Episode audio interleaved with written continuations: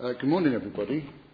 Um, it's lovely to see, uh, for some of us we'll remember Andre, Geraldine, Megan and Maya. I, I remember them when they were very, very small. I, Andre, how, when, was, when were you?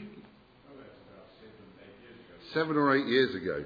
Um, Andre um, is a consultant neurologist. Are you still a consultant neurologist over there? And he, he won't know this, but I often quote Andre, even now, because I remember, Andre, you saying either at the front here or in a conversation that we had that uh, as a consultant neurologist, every day you find out something new about the brain that makes you realise how much you don't know about the brain. Um, so welcome all the way from South Africa. Some of our uh, family are in South Africa uh, as we speak, so it's good to see you here. I wonder, uh, Bruce, if you can have, we can have. Now, someone um, challenged me to get some football into today's sermon, um, and so I thought I would try. And so this is a bit of a tenuous link, but it's still a link. Um, this is Gareth Southgate. Uh, when he had missed a penalty uh, in the all important uh, game against Germany in the Euro 1996. Uh, I don't know whether you ever remember that. He, he, yes, you do, yes. He missed it and then he walked back rather forlorn. And um, the, the manager of the day, Terry Venables, there was trying to say to him, it doesn't matter. It did matter. We were all really gutted about it. Um, but Terry Venables was trying to, uh, you know, make him realise that it's only a game and all of those sorts of things. So we know that Gareth Southgate is now the England manager. So, it was really interesting to see the England manager when we beat Colombia on penalties, not to get too excited straight away, but actually to go up to the Colombian players and try to, in a sense, um, cajole them, make them feel a little bit better even though they've just lost. And one person in the newspapers had written, here was a man who knew how it felt to miss an all important penalty who had been helped by his manager to get over it, who was now doing the same thing. Um, Gareth Southgate said this I've learnt a million things from the day. The day is when he missed the penalty. The biggest thing being that when something goes wrong in your life, it doesn't finish you. Now, actually, that just link with what we're thinking about today because we're thinking about forgiveness. And just like Terry Venables um, forgave uh, Gareth Southgate way back in 1996, Gareth Southgate, because he had been forgiven, uh, found it easier to forgive others. And we're going to look at a parable today. So that's a story that we know that Jesus told. It was a, sometimes people say it's an earthly story with a heavenly meaning. Um, it's a story that, that Jesus told that he wanted to give people a really clear message to about forgiveness. So as we go through this parable this morning, I want us to have a little look at the context. I want us to then think of some questions that we might want to ask ourselves. How we should forgive. What happens if you don't forgive someone? And should we forgive someone who isn't sorry for what they have done? Should we carry on forgiving them? So let's have a little look, first of all, about the context, because it's really important that we get a sense of what Jesus was saying here, because all throughout what he said in terms of the parable, there were some real meanings to this. Now, Peter, who was always very enthusiastic and wanted to get the answer right, jumped in and said to Jesus, you know, about forgiving people, and uh, Peter said, Oh, well, I think you should forgive them seven times. Now, I think Peter was probably thinking that he was quite clever. Because uh, some people think in those days that what you would do is you would give people three chances, and then on the fourth time you wouldn't forgive them. Um, because they would look back to the book of Amos, and if you look in the first few chapters of Amos, you see God sort of forgiving people, and on the fourth time he brings down judgment. So Peter thought, probably I'm being really generous here. I'm going to say seven times, because I know that really we're only supposed to give three times. And then Jesus says, actually, now, there's different ways of seeing this, but there's a lot. Let's put it this way. It could be 77 or 70 times 7, which is 490. It's a pity that Jude isn't here yet uh, today because she's very good at maths and I was going to ask her about the next one. So Jesus says, no, actually, you should do it far, many, many more times than seven. Many more times than seven you should forgive somebody. And we'll dig into that a little bit more in a minute. And then in the NIV it says 10,000 bags of gold. Um, I'm not sure I like that translation as much because what it means is that it was actually, a, the Greek was 10,000 talents. And a talent was worth about 20 years of a labourer's wage. Now, all of these numbers people have tried to calculate, they, might, they all give you a slightly different number. Someone has worked out that in today's world that would be 1,872 million pounds. That's a very expensive labour, isn't it? I think the point is, is that whatever we end up in terms of the calculation for what 10,000 bags of gold or 10,000 uh, talents was, it was a, an amount that just nobody, nobody could have paid back. It would have been an impossibility to pay back that amount. And that's really important when we understand this parable. Um, in the Aramaic language which Jesus spoke, the word for sin is the same as the word for debt. Do you remember sometimes we read the Lord's Prayer and the version is forgive those, forgive me my debt and those who are debtors against me? So the word debt and sin sometimes are the same word. And then the second servant, so the man who's been forgiven, he goes out and finds somebody that owes him some money. And it talks about a hundred silver coins in our Bibles, which is a, a, a hundred denarii. And actually, the amount of that is about one day's wage, so about 100 days' wage. So this is really important that we understand that the magnitude of the huge amount that the first servant owed, it was an amount that you just wouldn't possibly have to be able to pay back, to, in comparison, a very small amount he, the second person that he found, had to pay to him. Someone has also done some um, sums, I don't know whether they're right, one six hundred thousandth of the amount that the first person should have given. So Jesus tells this parable about a man who is forgiven for a huge amount of money that you would have never ever been able to pay back. This man then goes and finds somebody that wants to, that owes him some money, a very, very, very minute amount of money in comparison, and won't forgive him. So Jesus is trying to tell the disciples and tell us today a meaning behind that. So, what does that mean? How should we forgive? I was trying to find a picture. You, you know, when you sometimes see, you give children a big bag of sweets, and then you say, Oh, can I, you're going to share those? And then they put their grubby little hand in and get one out and give it to you. Um, I suppose this is the nearest I could get to that sort of picture. I suppose what Jesus is trying to say here in this parable is if you believe in me and you ask for forgiveness from me, I'm going to forgive everything you've ever done. And it's going to be huge. I'm just going to forgive you if you ask for forgiveness. So all I'm asking you, all this parable is telling you is that actually in return, you should forgive people who, you, who don't actually owe you much Nothing like the m- amount that you owe me for loving you and the, and the cost that it did, it did to love me. So whether or not it's like everyone here having an ice cream, a huge, lovely, beautiful, wouldn't we like one just now? A huge, lovely, big ice cream from God. And uh, he says, here we are, you can have this. And yet then even not allowing someone just to have a little lick of our ice cream. That's the sort of thing that Jesus, that's the sort of magnitude of what Jesus is trying to get over. And, and how does that all work out in our lives? Um, I nearly started um, writing out all of the texts. Do you remember Frank Sinatra singing this song? Love and marriage go together like something like that, isn't it? Yeah. Um, love and marriage. See, I could tell you now I could tell you now 101, probably 103, actually probably quite a few more things than that, that Trace has ever done that's wrong.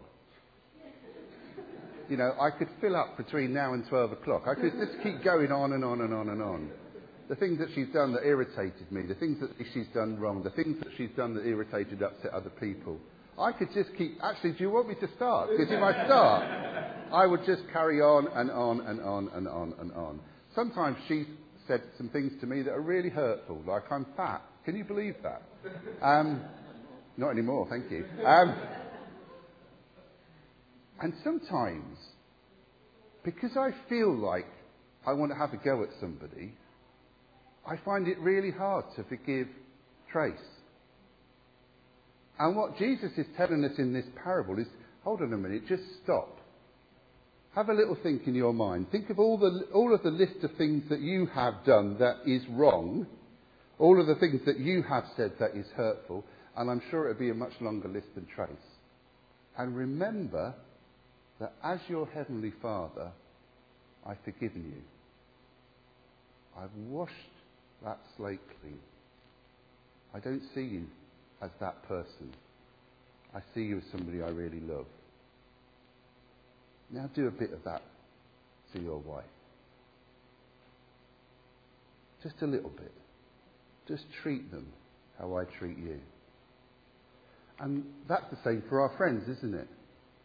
We might be able to, or friends or relatives or anybody, we might be able to list in our minds all of the things that they have done that is wrong or hurtful or, or um, have said things or done things or thought things that we know that we don't like.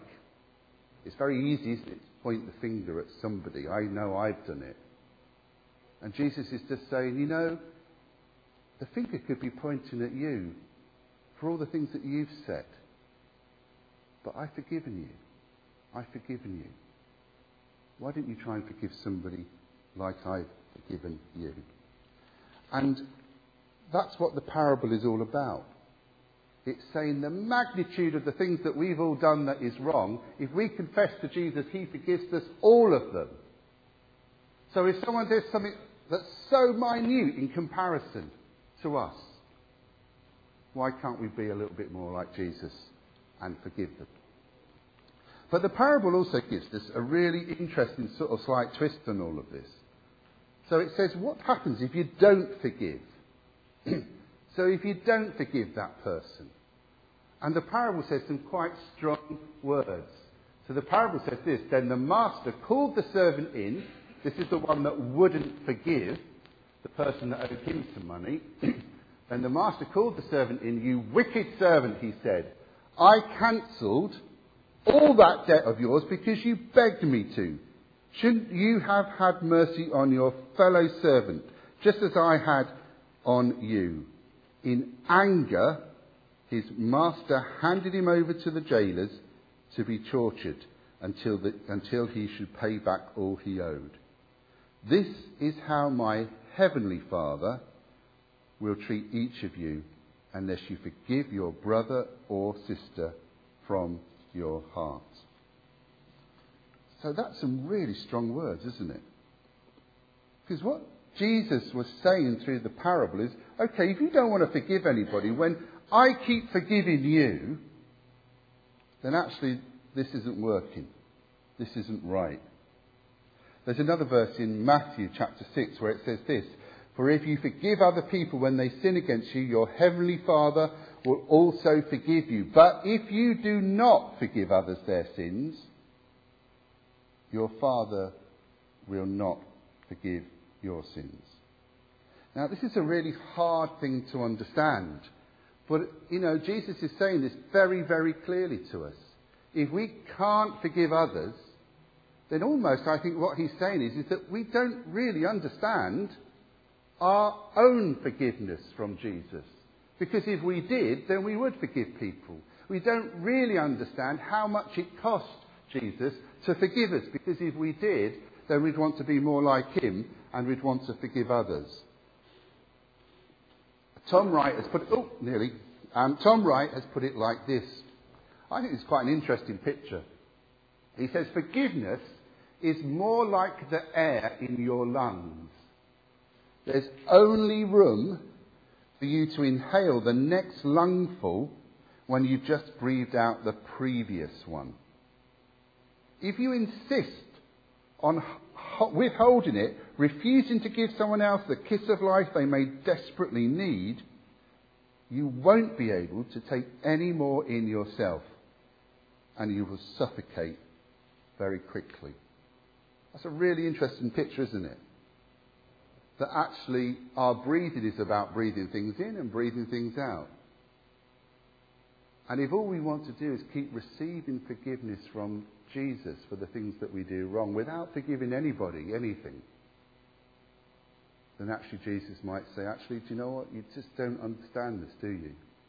You don't really have a true grasp of what forgiveness and my forgiveness means to you.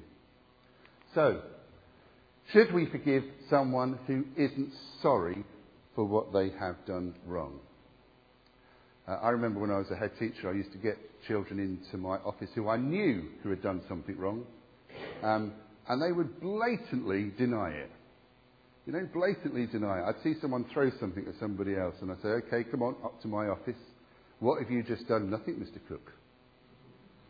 Well, I just saw you throw something. Well, I didn't throw anything, Mr. Cook. Well, I just saw it. No, you didn't, Mr. Cook.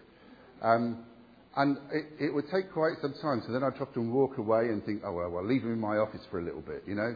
That, that will make them change their mind. Then I come back. So I'm coming back to find, ask you what you did. What did you do in that classroom? Nothing, Mr. Cook. I was talking to someone from one on the youth group on Friday night, and she said they've got a new um, discipline structure. Um, if you get to level five, it goes up to level six. Level five is two hours with the head teacher um, as one of the forms of punishment. You would have thought that being with the head should be nice, shouldn't it, really? Not as a form of punishment. Um, but what happens when someone's really hurt us? Someone's done something to us, and we want to forgive them, but actually, what gets in our way is that we don't feel they're sorry at all. How can you forgive somebody who isn't sorry for what they have done to you? And it's interesting this because in the parable, it's quite clear that the two servants were sorry. The first servant, when he went to his master, said, uh, we read this, at this servant, at this the servant fell on his knees before him, be patient with me. He begged, and I will pay back everything. And what's really interesting is almost the mirror of that, those words later on in this parable, when the, the servant goes out to find the person that owes him some money, what happens? That person said, here we read, his fellow servant fell to his knees and begged him, Be patient with me, and I will pay it back. It, almost exactly the same words. So here was this servant in this parable being let off by his master because he sat down and he, he, be- he fell on his knees and begged, and when someone did that to him, he didn't want to forgive them. In Luke chapter 17 and verses 3 to 4, we read this If your brother or sister sins against you, rebuke them, and if they repent, forgive them. If they sinned against you seven times in a day, and seven times come back to you saying, I repent, you must forgive them. And so those verses also make us feel a little bit that actually we need to forgive somebody if they're sorry. And then this, this is in Matthew chapter 18, um, a little bit for, uh, before our, our verses um, that we've just read. And it says this If your brother or sister sins, go out, go and point out their fault just between the two of you. So you get a bit of a sense that that's go and see them. Not write them a letter, not send them a text. Go and talk to them. If they listen to you, you've won them over. But if they will not listen, take one or two others along so that every matter may be established by the testimony of two or three witnesses. So, someone's done something to you that is really hurtful. You're struggling to forgive them, but you go and have a chat with them. And a bit like the lad in my office, didn't do anything, Mr. Cook. Didn't do anything. I, I don't see this to be a problem. And so you're still hurting and you're still struggling with this. So um, Jesus says, well, actually, what you need to do then is, is get a couple of friends Get a couple of friends to come and, and meet you and this person because actually what they might do is they might be able to see things from both perspectives. They might be able to understand what you're feeling, but they may also be able to pick up things in your in the person that's hurt you that you're because you're hurt you don't really want to see or hear and you find it difficult to. And if they still refuse to listen, tell it to the church. Well, this is a bit of an interesting one because the church in that sense didn't exist then, but um, Tom Wright thinks this word is probably about the assembly. We know that the, the disciples would have met as groups. So Jesus is almost suggesting, well, look, you know, even if you can't sort it out with a small group, get some of your other friends in. Try and, try and work this through. And then we finish off with this really interesting bit. If they still refuse to listen, tell it to the church. And if they refuse to listen even to the church or to a wider group of Christians, treat them as you would a pagan or a tax collector. Now, does that mean that we treat them as a pagan or a tax collector, that we kick them out or we think they're absolutely awful? But how did Jesus treat tax collectors? He went to their house and had dinner with them. He talked to them about himself. He kept on trying to forgive them. So I don't think the ultimate thing is that you treat them and discard them and, and put them to one side. You actually still keep loving them and trying to help that person to understand what they've done. And you know what? What's really interesting? That's verses 15 to 17. And verse 18, just before the verse, the, the, the parable that we've just read, the unforgiven servant, there's this verse. For where two or three come together in my name, there I am with them. Now, I think we need to be really sensible because sometimes um, there will be people that keep on hurting and hurting and saying things, and that's not good for us and we keep trying and trying and trying. And we may try with friends, some close friends. We might try with some other friends, and that person still doesn't stop. And in those times, we must be sensible. We must stand back. We must move away from that situation. But it shouldn't stop us from still wanting to forgive them. I am always uh, blown away by, although that's not the expression really, because I'm going to talk about a bombing. Um, I'm, I'm uh, always overwhelmed by the story of the Enniskillen bomb. Um, do you remember that? I, I uh, when I was in Ireland a couple of, a little while ago, we went to Enniskillen, and even in Enniskillen today, you'll drive down the streets, and there will be Union Jacks on site outside some houses, big Union Jacks, and then on the other side of the street there'll be big Irish flags, even today. And the, uh, the gun turret, the police station, which looks like an army camp, and with loads and loads of barbed wire gun turrets and all sorts of stuff, still remains there because they haven't taken it down. And uh, the bomb that happened on Remembrance Sunday in 1987, which just astounds me because I sort of think I finished my uh, training as a teacher in 1987, I was, you know, I should have known about even more about this stuff. But I, I wasn't aware as much as I should have been. Uh, thousands made their way to the memorial in, the centre of Enniskillen, which is in uh, Northern Ireland, to pay their respects for the war dead. And then as they were there, a huge IRA, RA, IRA bomb exploded. Killed 11, and wounding 68. And you may remember that what happened after that was that they interviewed uh, a father who had a daughter who was a nurse.